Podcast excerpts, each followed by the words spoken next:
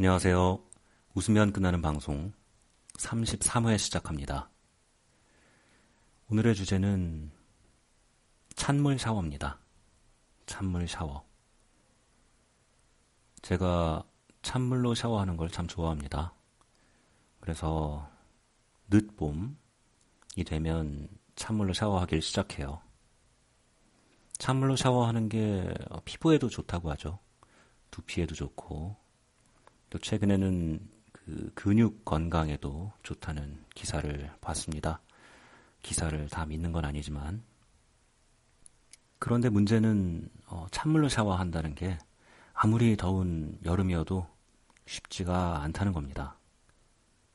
특히 그 처음에 어, 몸이 찬물을 영접하는 순간, 그 순간은 정말 고통스럽죠. 많이 안 해보신 분들은 손발에 찬물을 묻혀서 이렇게 심장에서 먼 쪽부터 발라나가시는데, 그러면 고통이 한 1분 정도 지속되는 겁니다. 그 온도에 무감각해지기까지 한 1분 정도 걸리죠. 그래서 어쩌다 찬물로 샤워를 했다 하더라도 그 1분의 고통이 두려워서 다시 또 못하게 되는 거죠. 저는 이제 찬물 샤워를 좋아하기 위해서 어, 이런저런 연구를 하다가 발견한 노하우가 있습니다. 그 노하우에 대해서 좀 얘기를 해볼까 합니다.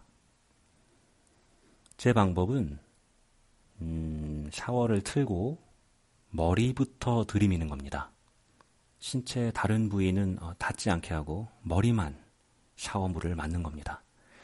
그 신체 피부 중에서 두피가 가장 찬물에 둔감하다고 해요. 그런 것도 있고 또 가슴이나 이런 데부터 닿으면 심장이 약하신 분들은 심장마비의 위험도 있다고 하죠.